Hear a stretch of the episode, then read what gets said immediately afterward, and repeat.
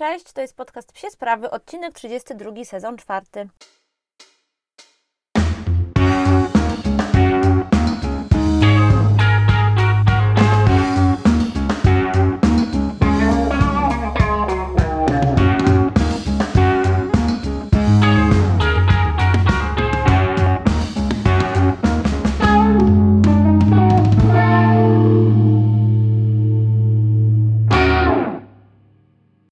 W nowym roku. Dopiero nagrywam nowy odcinek, a już jest, nawet sprawdzam tutaj sobie na zegarku, 15 stycznia, więc bardzo Was przepraszam za taką długą przerwę. Rzeczywiście to były ponad 3 tygodnie, odkąd pojawił się nowy odcinek, więc jeszcze raz przepraszam.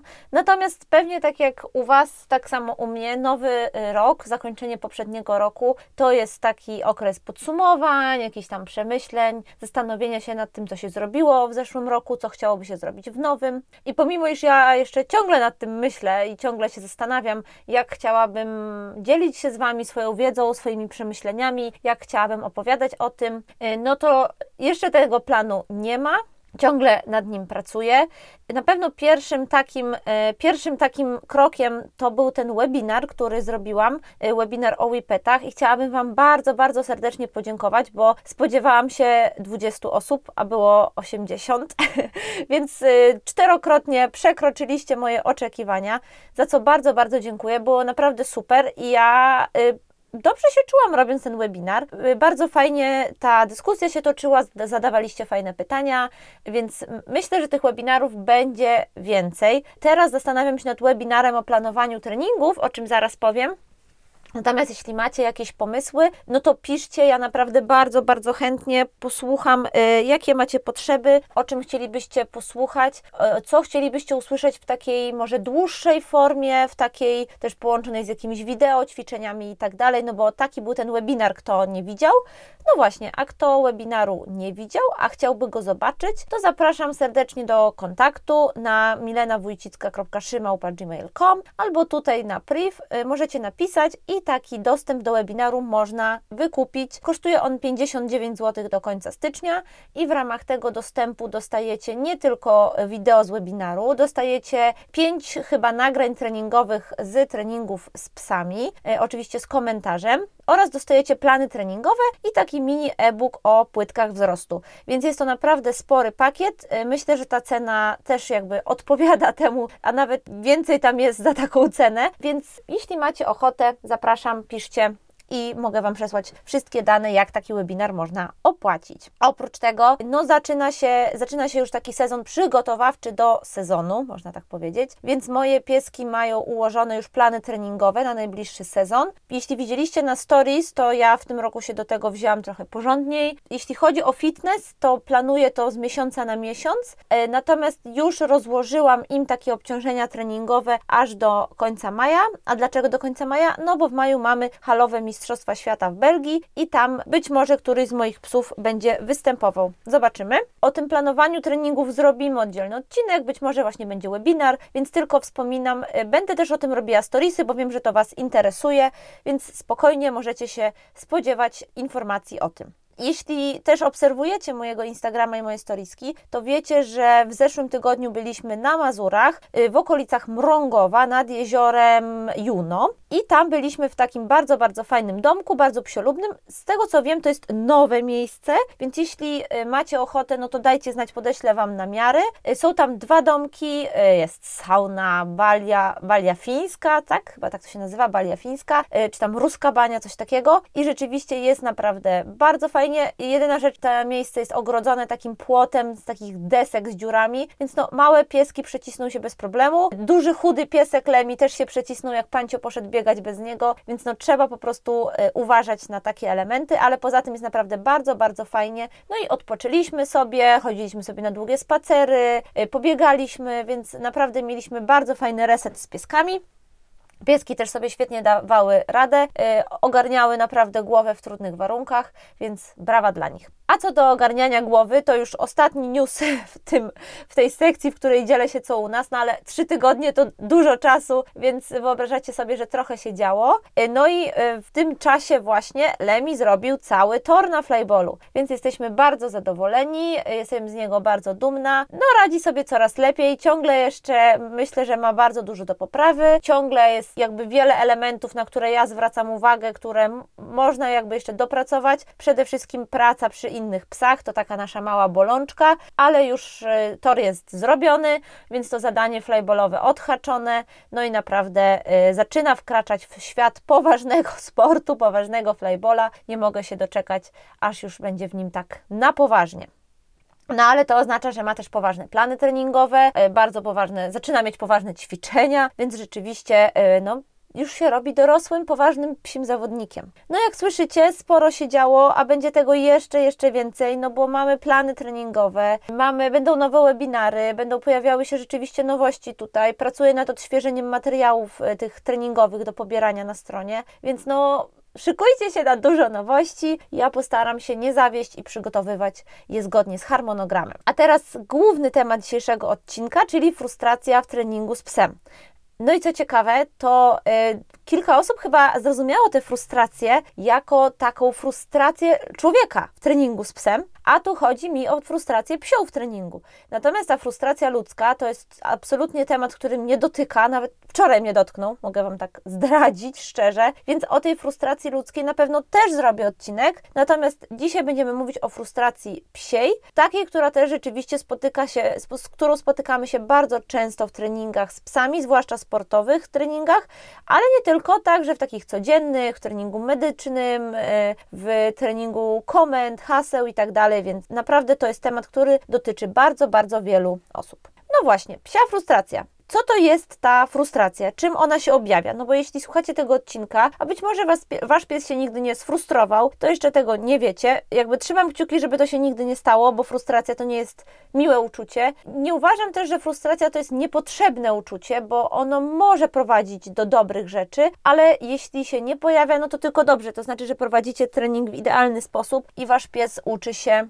uczy się bardzo, bardzo szybko i dobrze, czy szybko. No, uczy się dobrze, po prostu ten proces jest taki płynny. A czym się może objawiać frustracja? Przede wszystkim szczekaniem, i myślę, że to jest taka, taki podstawowy sygnał frustracji. To nie jest też tak, że jeśli pies szczeka, to na pewno to jest frustracja, ale zwykle przy frustracji pies szczeka. Może skakać na nas, y, gdzieś tam drapać nas pazurkami, łapkami i tak dalej, podgryzać lekko, to też bardzo często się zdarza. To często jest takie podgryzanie, w którym pies na przykład nie zaciska zębów, tylko tak łapie i szarpie. Ucieka, czyli nie chce gdzieś tam z nami mieć kontaktu, ucieka od pracy z nami, od, y, też od miejsca, w którym robimy, robimy daną rzecz, ćwiczymy coś. Jojczy, nie wiem czy hasło jojczy jest Wam znane. Myślę, że, że wszyscy właściciele Wipetów to zwłaszcza znają te hasło, bo Wipety bardzo często jojczą. No to jest takie, takie zachowanie, które jest gdzieś tam na pograniczu właśnie szczeku, pisku, y, czyli ta frustracja może jeszcze nie wchodzi na bardzo wysoki poziom, ale rzeczywiście już się pojawia. No i gdzieś tam na koniec pies może po prostu odmawiać współpracy i powiedzieć: Elo, już dzisiaj nie pracuję, jestem tak sfrustrowany, że mam dość. Oczywiście jest też tak, że jest wiele, wiele, wiele, wiele, wiele, wiele innych rzeczy, które się, którymi się objawia frustracja. W wiadomościach na Insta Stories pisaliście mi m.in. o kopulacji na, na człowieku, na zabawce, na czymkolwiek, na innym psie. To też jest objaw frustracji. Pisaliście mi o, ko o kopaniu, pisaliście mi też o jakimś tam wąchaniu. Naprawdę wszystkie takie reakcje, które kojarzą Wam się z rozładowaniem nerwów lub właśnie z takim nagromadzeniem nerwów, one mogą być objawem frustracji. No i to jest wasza, to jest wasza obserwacja, to jest y, wasza więź z psem, która musi wam dać jasno do zrozumienia, że ok, ten to jest objaw frustracji, a nie na przykład nudy albo objaw, y, nie wiem, jakiegoś złego samopoczucia. Ale o tym będziemy jeszcze mówić. No i najczęściej ta frustracja objawia się nerwową reakcją, ale taką podszytą trochę pozorną radością czy szczekaniem. No ale zwykle to jest frustra, no bo dużo osób, y, jeśli na przykład ma bardzo taki żywiołowy, intensywny trening z psem i po pewnym czasie zwiększa kryteria, to ten pies jest już rozeemocjonowany, żywiołowy, energiczny i ta frustra się wkłada i bardzo wkrada i bardzo łatwo pomylić ją z zaangażowaniem w trening, z takim, z taką energią, którą pies wkłada w trening, a właśnie frustracją, czyli tym zdenerwowaniem, czyli tą reakcją po drugiej stronie, reakcją negatywną, niepozytywną. No i pamiętajcie, że też ta frustracja może być dużo bardziej subtelna. To nie zawsze jest szczekanie na pół osiedla, ale to może być czasem na przykład trykanie saszetki ze smakami, czy odmienne łapanie zabawki. I ja widzę, że na przykład Ozzy tak ma, że dla niego frustracja to jest coś, co się objawia właśnie takim trykaniem, trykaniem to takie podbijanie noskiem saszetki, czy na przykład, że łapie zabawkę trochę inaczej. No i jak widzicie, to są bardzo subtelne szczegóły, małe rzeczy, ale wyłapując je, jesteście w stanie te frustracje wyłapać na tak małym poziomie, na tak niskim jakby poziomie zaawansowania, że możecie ją szybko wyeliminować i wrócić do y, treningu, który nadal będzie z dużą korzyścią dla psa. No dobrze, więc teraz główne pytanie, jak sobie radzić z tą frustracją i dlaczego ona się w ogóle pojawia? Zacznę od tego, jak sobie radzić, bo ta recepta jest mega, mega prosta i po prostu przy konkretnych powodach pojawiania się frustracji można ją łatwo zastosować. No i kluczem jest znaleźć moment tuż przed. No i oczywiście, póki to się nie pojawi za pierwszym razem, póki ta frustracja nie pojawi się za pierwszym razem, to w większości przypadków nie będziecie wiedzieli, że ona się pojawia, no bo skoro nigdy jej nie było, no to nie będziecie się jej spodziewać. Natomiast będąc e, bardzo wnikliwymi obserwatorami waszego psa i na przykład nagrywając treningi i potem widząc, w których momentach treningowych na przykład wy straciliście na czymś panowanie i kontrolę, będziecie mogli łatwo wychwycić ten moment i potem do tego momentu nie doprowadzić. Więc jaki jest klucz walki z frustracją? Znaleźć moment tuż przed nią i go, go zidentyfikować i starać się zaradzić coś na tą frustrację, która może się pojawi. No dobrze, to teraz zastanówmy się, dlaczego frustracja się w ogóle pojawia. Ja z mojego doświadczenia oczywiście tutaj mówię i z tego, co jakby udało mi się w toku mojej pracy z psami zaobserwować, to jest po prostu to, że zadanie jest za trudne. No i to jest bardzo łatwo, bardzo łatwo powiedzieć, że zadanie jest za trudne, no bo to jest banał i rzeczywiście o co to w ogóle chodzi? Co to znaczy, że jest za trudne? To, no właśnie. I tu chciałabym Wam rozbić to na kilka takich elementów, bo jak sobie to rozbijemy na te elementy, to będzie nam łatwiej się zastanowić, na których, na których etapach nauki zadania popełniliśmy błąd, że na końcu to zadanie jest za trudne dla psa. Po pierwsze, pies nie rozumie zadania. Czyli pies nie rozumie, co mam zrobić. I to jest bardziej taka fizyczna forma, czyli nie mamy sprecyzowanego planu na to dokładnie, co ten pies ma zrobić, a przede wszystkim jemu nie pokazaliśmy, co on dokładnie ma zrobić. Czyli na przykład, tu będę się teraz posługiwała takim przykładem skoku na przeszkodę. Y, na przeszkodę w sensie na boks, taki drewniany boks. To jest częsta umiejętność, której uczymy psa na przykład y, na, na fitnessie. Chcemy też często, żeby nasz piesek na coś wskakiwał, więc no, myślę, że będzie łatwy przykład. Pies nie rozumie, czy ma na to wskoczyć cały, czy przednimi łapkami, czy tylnymi. Po prostu nie wie, w jakim momencie jest nagradzany, w jakim momencie zadanie jest poprawnie wykonane. Po drugie, pies nie zna komendy, czyli nie wie, na jaki sygnał on ma to zadanie zrobić. Bo raz mówiliśmy mu, Fafik, proszę obróć się, Fafik, proszę wskocz, Fafik, y, czy mógłbyś tutaj na ten boks się udać? Dlatego bardzo ważne jest pracowanie na takim słowniczku komend i pracowanie też nad samym sobą, nad komunikacją z psem, żeby ona była jak najczystsza. No, pamiętajcie, że pies oczywiście łapie, rozumie, kuma, natomiast on nie będzie rozumiał, że my raz go prosimy, raz chcemy, raz mu każemy.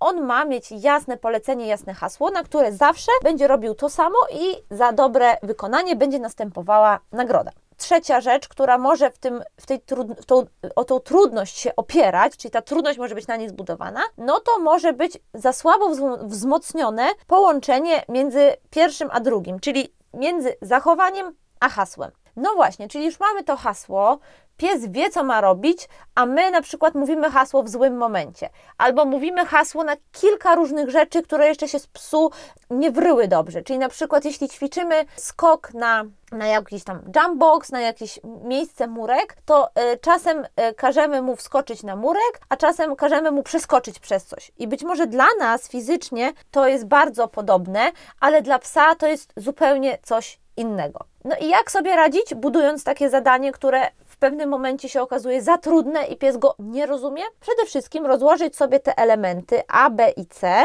i wzmocnić każdy z nich. Czyli tak, najpierw wymyślamy sobie, co pies ma zrobić i rozpisujemy sobie i sprawdzamy, ok, czy robię to za każdym razem tak samo, czy robię, czy, czy każę psu zrobić to tak samo czy dobrze to psu wytłumaczyłem, pokazałem i tak dalej.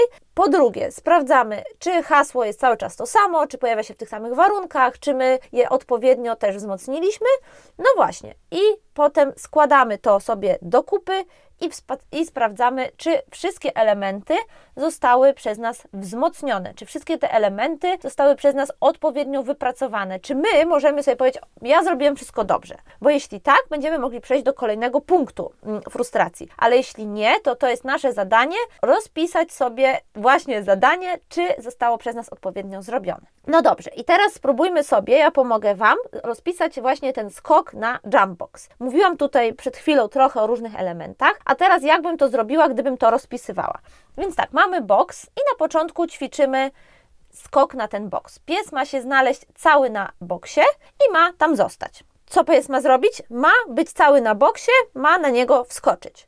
Po drugie, sprawdzamy, jaką mamy komendę. Powiedzmy, że jest to komenda hop, a nie chodź hop, y, misio hop, czy mógłbyś hop i tak dalej. Pamiętajcie, żeby było to jasne, klarowne i takie bardzo po prostu proste dla psa.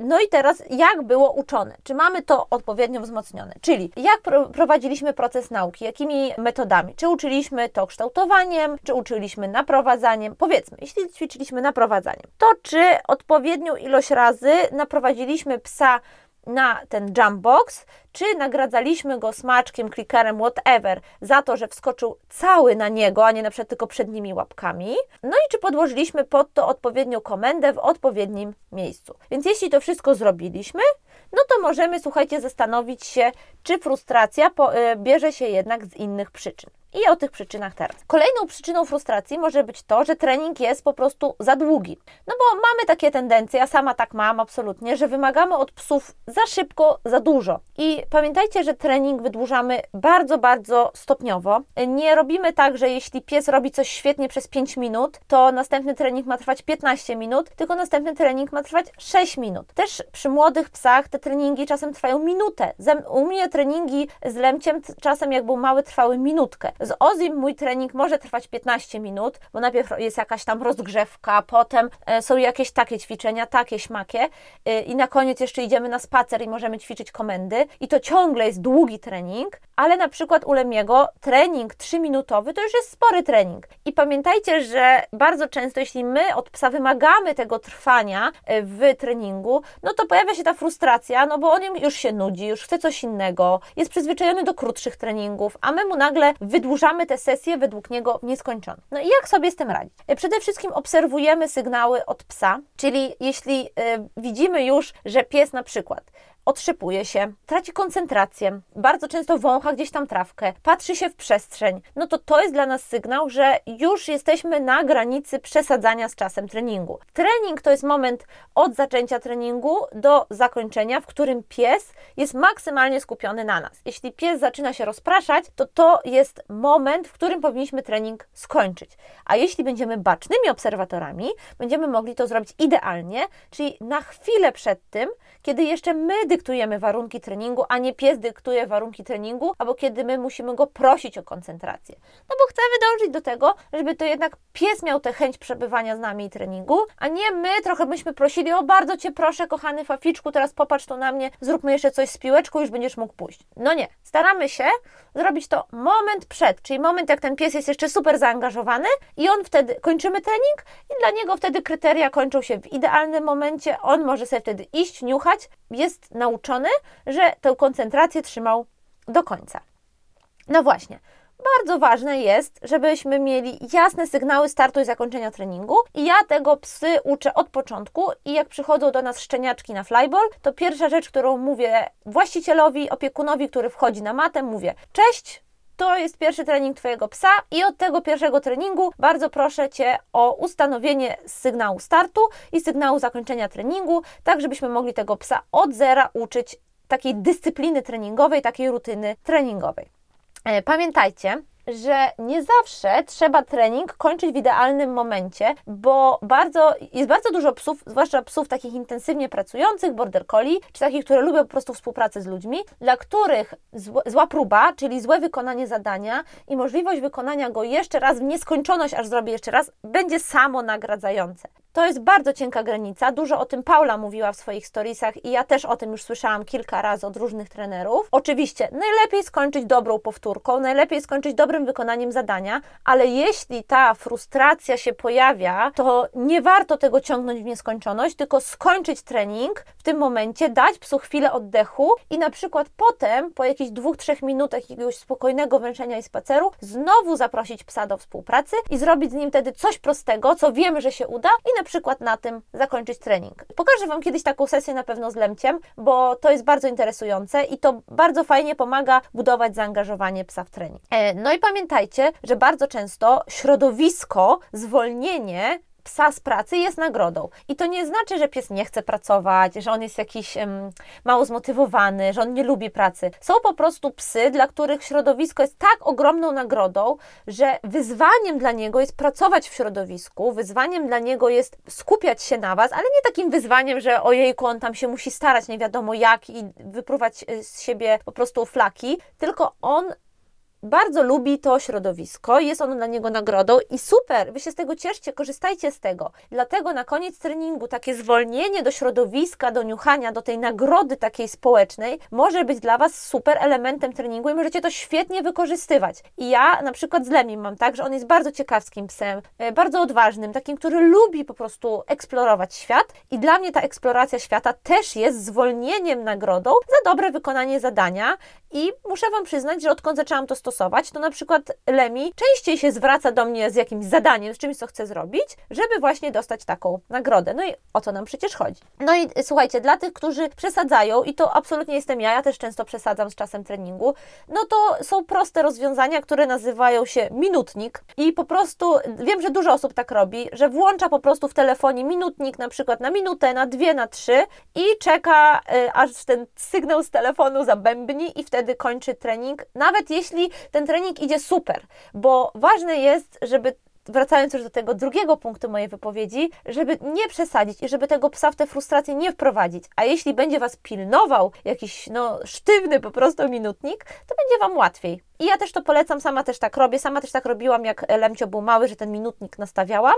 No i też oczywiście, jak to polecam Wam cały czas, warto rozpisać sobie plan i według tego planu działać. No dobra, no i jeśli ten trening nie jest za długi, czyli jest odpowiedniej długości, no to możemy się zastanowić, jak jest z motywacją. Czy motywacja na jedzonko, zabawę jest dobrze zbudowana? No bo bardzo często jednak nie, pomimo że nam się wydaje, iż pracowaliśmy nad tym długo. Co oznacza, że nagroda po prostu dla tego pieska za wykonanie tak super tego zadanka, no jest troszkę za słaba. Pamiętajcie, nie ma pracy bez motywacji. Pies nie będzie robił za darmo albo za pół darmo, no bo wy też, jak idziecie do pracy na 8 godzin, to nie chcecie za to dostać 3,50, tylko wolelibyście dostać taką sumę, która wam na przykład rekompensuje to, ile czasu spędziliście w pracy i żebyście mogli potem poświęcić się własnym pasjom, prawda? Ja na przykład tak do tego podchodzę. Więc pamiętajcie, że w ogóle zanim zaczniemy rozmawiać o pracy z psem, zaczynamy od motywacji. Frustracja psie bardzo często pojawia się, bo wymagamy za dużo, a dajemy za mało. Wydaje nam się, że ten pies coś na nas wymusza, że my go przekupujemy. No mnóstwo osób, ja się spotykam, tak jak na przykład daję Oziakowi smaczki za ładne mijanie psów, że ja go przekupuję, tak? Albo, że on powinien rzeczy robić dla mnie, a nie za nagrodę. No jest to idiotyzm oczywiście, Wiadomo, że po pewnym czasie psy chcą pracować z tobą i być może ta nagroda nie zawsze musi być taka bardzo, ech, no jakby to powiedzieć, spektakularna. To nie musi być jakaś wielka zabawa. Czasem wystarczy pochwała, dobre słowo, klepnięcie po tyłku, ale zwykle jak się pracuje nad motywacją, to ta nagroda musi być naprawdę rewelacyjna, musi być y, dopasowana do danego psa, przemawiać do niego we wszystkich aspektach. O motywacji, o nagrodach, słuchajcie, bo już tyle odcinków i tyle się o tym mówi, że nie chcę tutaj też zabierać cennego czasu antenowego. Dlatego mam e, dla Was po prostu kilka takich króciutkich rad, które możecie sobie wprowadzić w życie. A świetne kursy o motywacji, już będę się powtarzała 600 razy, ma Paula, ma mnóstwo o tym fajnych stories. Możecie znaleźć bardzo fajne materiały o nagradzaniu e, u naprawdę wielu, wielu, e, wielu, wielu różnych miejscach w internecie. Ja oczywiście też polecam swoje podcasty, bo o nagradzaniu zrobiłam co najmniej 5, więc zapraszam do słuchania. A teraz króciutkie podsumowanie jak sobie radzić z budowaniem, z tym budowaniem motywacji na jedzonko i zabawę. Przede wszystkim to trzeba do niego wrócić, bo czasem nam się wydaje, że jak pies już z nami długo pracuje, robi zadania, wszystko dobrze idzie, to ta e, motywacja to jest takie hasło, które zostaje w tyle i my o nim już nie myślimy, no bo już je zbudowaliśmy i tak dalej. I ja sama wpadłam w tę pułapkę z Ozim, jak pracowałam z nim kilka lat i wydawało mi się, że on już nie chce tak dobrze pracować za jedzenie, ja już tej motywacji więcej nie zbuduję, on taki jest i tak dalej. I słuchajcie, pojawił się Lemi i ja zaczęłam z Lemim pracować na jedzenie i ja tak naprawdę dopiero jak pojawił się Lemi, to opanowałam z jego problemy, bo zaczęłam pracować z nim na jedzonko, bo on nagle zobaczył, ok, Lemi pracuje na jedzonko, ja też bym chciał. I to była dla nas ogromna zmiana w pracy z psem, jak wreszcie mogłam z nim pracować na jedzenie. No i słuchajcie, no już pracuję z Lemim e, ponad rok i na jedzonko też, oczywiście, i pracuję ponad rok z Ozim na jedzenie i to jest świetna naprawdę praca, świetnie nam się razem pracuje. A co było mi potrzebne? Taki kop w postaci szczeniaczka. Druga rzecz to jest oczywiście zdrowie. Sprawdźcie waszego psa. Jeśli pies nie jest zmotywowany na zabawę, na jedzonko, na pracę z wami, no to być może to nie jest tak, że wy coś źle zrobiliście, ale, w, ale y, coś w organizmie psa nie styka, coś y, nie działa i być może pies odczuwa ból, dyskomfort, być może dzieje się z nim coś złego. Więc zawsze, jeśli już przeszliście przez te wszystkie etapy pracy z psem i wróciliście do motywacji i tam coś ciągle, ciągle nie działa, to zbadajcie proszę psa, jeśli tego nie robicie e, rutynowo i zobaczcie, czy wszystko jest z nim ok. Zawsze też można wrócić do ćwiczeń przypominających. I na przykład, jeśli ta motywacja gdzieś tam troszeczkę kuleje, to w ramach waszego planu treningowego przed każdym, przed każdym ćwiczeniem, przed każdym treningiem takim, włączyć ćwiczenia motywu y, przypominające, motywujące, takie, które y, pracują nad motywacją psa i ją budują. I ja tak często robię z Lemim, że co któryś trening fitnessu na przykład pracujemy nad motywacją, pomimo że on tę motywację ma świetną i super mu to idzie, to staram mu się przypominać co jakiś czas y, właśnie takie drobne, króciutkie ćwiczenia motywacyjne. No, na koniec oczywiście zostaje Wam sprawdzenie planu, bo być może pies jest przebodźcowany, być może on już ma serio dość, być może tej pracy jest po prostu za dużo i on chce sobie odpocząć, ale on też się musi Wami troszkę jakby znudzić. Jeśli codziennie robicie coś z psem po pięć razy, no to ten pies ma Was naprawdę sporo. To tak jakbyście Wy pięć razy dziennie byli w Disneylandzie, no to czy ten Disneyland po dwóch tygodniach ciągle byłby fajny? No wydaje mi się, że średnio. Natomiast jakby się czekało na ten Disneyland i jakby się wiedziało, że on będzie, on w końcu naprawdę będzie, ale się trochę nie wiedziało kiedy, to jak wielka byłaby radość i motywacja, żeby tam iść no wydaje mi się, że całkiem spora i to dokładnie dotyczy Waszych psów, więc przyjrzyjcie się też Waszemu planowi treningowemu i zobaczcie, czy może Waszemu psu nie trzeba troszeczkę małego detoksu od Was. No dobrze, to sprawdziliśmy trudność zadania, sprawdziliśmy długość treningu, sprawdziliśmy motywację, no to co nam jeszcze zostało, jeśli chodzi o te frustracje? Bardzo często środowisko treningu jest zbyt wymagające.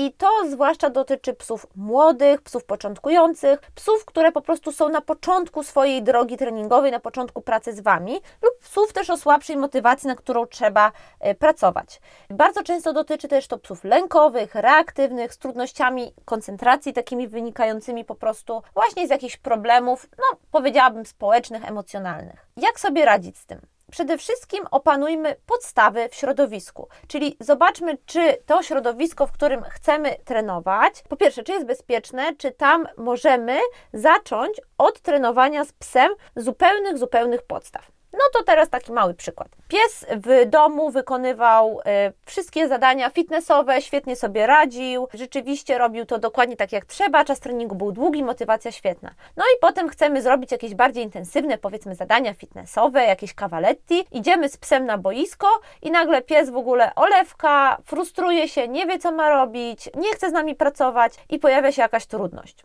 a my ciągle wymagamy, żeby on pracował. Zastanówmy się, czy jeśli te, te ćwiczenie było super wypracowane w domu, to czy nie obniżyć jednak tych kryteriów, jeśli wprowadzamy nowe środowisko, które same w sobie jest podwyższeniem kryteriów. No bo nie możemy tych kryteriów podwyższać, tak wiecie, z 1 do 10 na skali, tylko raczej z 1 do 2, do 3, do 4 stopniowo. Dlatego ja, jeśli na przykład robiłabym z psem cavaletti w domu, które by mi super wychodziło i potem wyszłabym z tym samym psem na boisko i chciała tam zrobić kawaletti i by mi nie wyszło, no to zaczęłabym od tego, że wzięłabym na początku jedną przeszkodę i pracowała z nim na jednej przeszkodzie bardzo krótko i zrobiłabym takich sesji powiedzmy trzy w ciągu jakby jednego treningu z krótkimi przerwami na niuchanie, eksplorowanie tego środowiska jako też nagrodę za poprawne wykonanie zadania.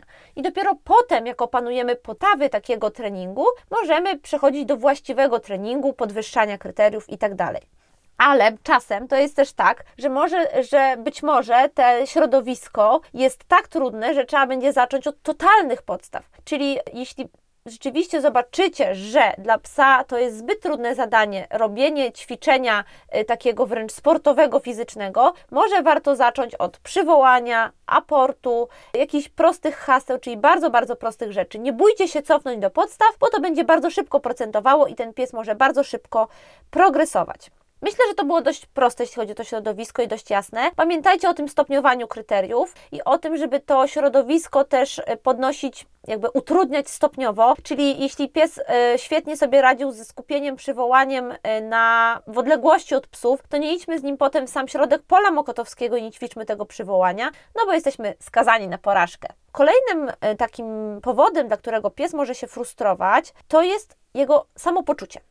Więc musimy się zastanowić, co działo się przed treningiem, co mogło na to wpłynąć. No bo pamiętajcie, że pies ma prawo mieć zły humor, ma prawo mieć gorsze samopoczucie. To są to jest istota żywa, która tak jak my ma różne układy w mózgu, które odpowiadają za nastrój, za samopoczucie, za taki po prostu wstanie czasem lewą nogą. I nie wiem, czy wasze psy tak mają, być może nie. Na przykład Ozzy tak ma często, że ja widzę, że dzisiaj jest gorszy dzień, on rano spotkał jakiegoś wroga, wkurzył się i już cały dzień jest do bani i ja po prostu teraz muszę zadbać o to, żeby poprawić jego humor, a nie wymagać od niego jakiegoś wielkiego tutaj treningu i spełniania kryteriów. Pamiętajcie, że na takie rzeczy wpływa tysiąc różnych czynników. Jeśli rano pies był u weta, spotkał wroga, miał obcinane pazury, no to ma prawo trochę gorzej pracować. I też nie bądźmy tacy, żeby od tego psa po prostu w każdej możliwej sytuacji, w każdych możliwych warunkach wymagać po prostu 100%, bo też musimy dać mu jakiś taki margines na poradzenie sobie ze swoim nastrojem, ze swoimi problemami i też z takim samopoczuciem.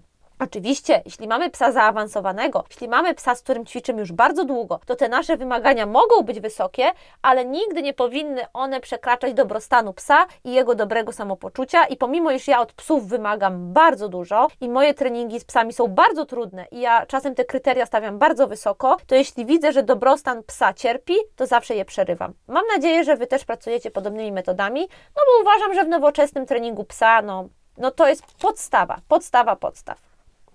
No dobrze, to przez główne elementy, dla których frustracja w psie może powstawać, przeszłam. Jeśli macie jakieś pytania, to oczywiście dawajcie znać, piszcie. Mam nadzieję, że odpowiedziałam też na wszystkie pytania, które zadawaliście w stories, no bo tak się starałam ułożyć ten odcinek, żeby na te pytania odpowiedź się znalazła. Ja jeszcze postaram się na stories odpisać na te pytania dzisiaj, yy, więc będziecie mieli te odpowiedzi. I na koniec takie pytanie, które rzucam trochę w eter jako dyskusję. Chciałabym o nim porozmawiać z Wami, też może je rzucę na stories, zobaczymy. To jest pytanie, czy uważacie, że frustracja jest elementem treningu?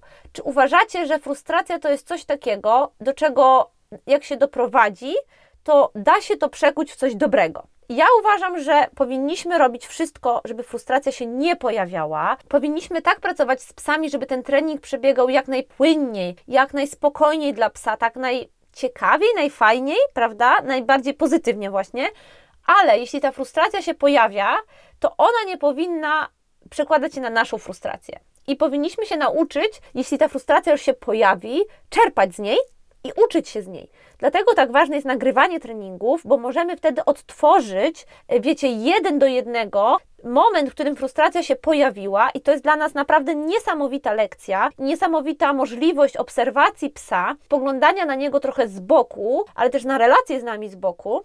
I znalezienie tych momentów, które są słabe, tych trochę y, takich punktów zapalnych, nad którymi musimy pracować. Ja jestem taką osobą, która zawsze stara się znaleźć y, coś, nad czym jeszcze może pracować i coś, co może doskonalić. Oczywiście doceniam jakby sukcesy swoje i moich psów i bardzo się na nie cieszę, ale lubię też, jeśli gdzieś ciągle mam taką chęć do poprawy i lubię te plany na poprawę budować. I tak samo jakby traktuję jakby współpracę z psami jak swoje życie i poprawę jakichś tam swoich zdolności, swoich możliwości, że ważne jest, żeby znaleźć ten balans, w którym doceniasz się i wiesz, co robisz dobrze, ale jeśli coś ci się nie udaje i potykasz się, to umiesz znaleźć w tym lekcję.